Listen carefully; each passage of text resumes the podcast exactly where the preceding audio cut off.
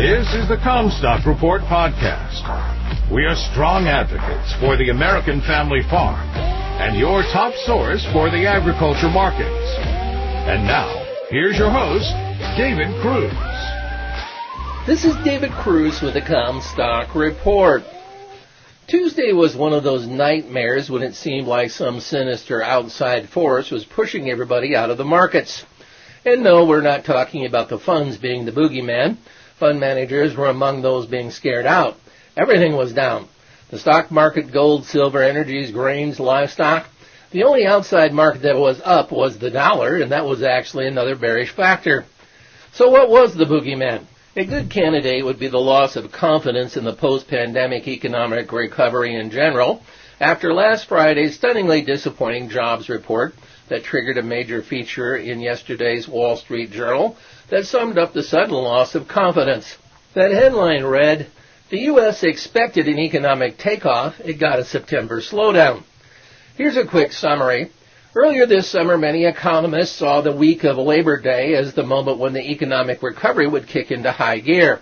Their expectation was that widespread vaccinations would ease labor shortages. Schools and offices would reopen, which would mean a comeback for local businesses reliant on office workers. Travel would rebound. Instead, the rise of COVID's Delta variant has the nation tapping the brakes. Businesses and consumers are reworking plans to adjust to renewed mask mandates, travel restrictions, event cancellations, and delayed office reopenings. Consumers are pulling back on purchases and employers have slowed hiring. Economists are downgrading their forecasts. An annual GDP growth of 6% is still extremely fast for the United States, while it reflects a comparison to an unusual year because of lockdowns in 2020, it would mark a 37-year high, well ahead of the 2.3% average annual growth recorded from 2010 through 2019. However, economists and executives worried that additional shocks could further slow the expansion. Economists don't expect the variant to push the U.S. back into recession, but the loss of steam could prolong the recovery of the millions of jobs lost during the pandemic leaving many on the labor market sidelines and continue to hobble businesses unable to grow and unwilling to invest amid fresh uncertainty. At the same time, that dampening effect could ease inflation pressures if it reduces consumer demand. We put that last line in boldface because it's key to what we saw in commodities. A loss of confidence that D-E-M-A-N-D is going to continue growing. That's become a vital complement to tightening global stocks in corn, wheat, and soybeans.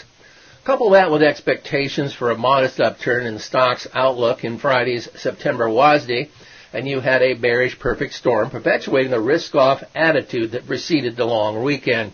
The weekly export inspections fell within the range of pre-release estimates, but then that didn't mean much because the expectations were lower to start with due to the Gulf shutdown. There's been no further update from the Port of New Orleans website, but Entergy, the dominant provider of electricity in the region, said that it had restored power to 80% of its large customers, which surely include Gulf export terminals. Fund liquidation was a huge factor. DTN reported funds alone sold more than 16,000 contracts in corn. Heavy fund selling was noted in beans, wheat, cattle, and hogs as well. After the close, the USDA released its weekly crop progress and crop conditions, and even those traders were looking for a point or so gain in corn rated good to excellent. It actually dipped a point to 59% from last week's 60 and a year ago rating of 61%. The state by state changes were scrambled.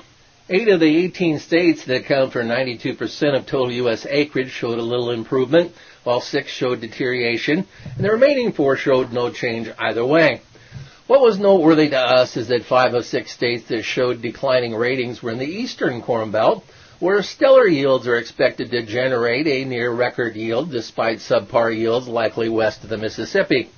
The most important observation is that big gap between this year's ratings and last year's ratings, which has closed significantly during August, with this year's crop rated good to excellent now just two points behind last year, and the portion rated poor to very poor no longer any worse than last year. Turning to soybeans, the trade got the 1% improvement that it was expecting, a 57% good to excellent rating compared to 56% the week prior, but also compared to 65% a year ago at this time. Some in the trade are expecting a higher yielding soybean crop despite much lower crop condition ratings than a year ago. You've been listening to the Commstock Report. For more information and marketing opportunities, contact us at Commstock.com or call 712-227-1110. For a more complete version of the Commstock Report with hedging strategies and trade recommendations, subscribe on our website at Commstock.com or reach out to one of our risk management specialists about how we can help you protect your profits.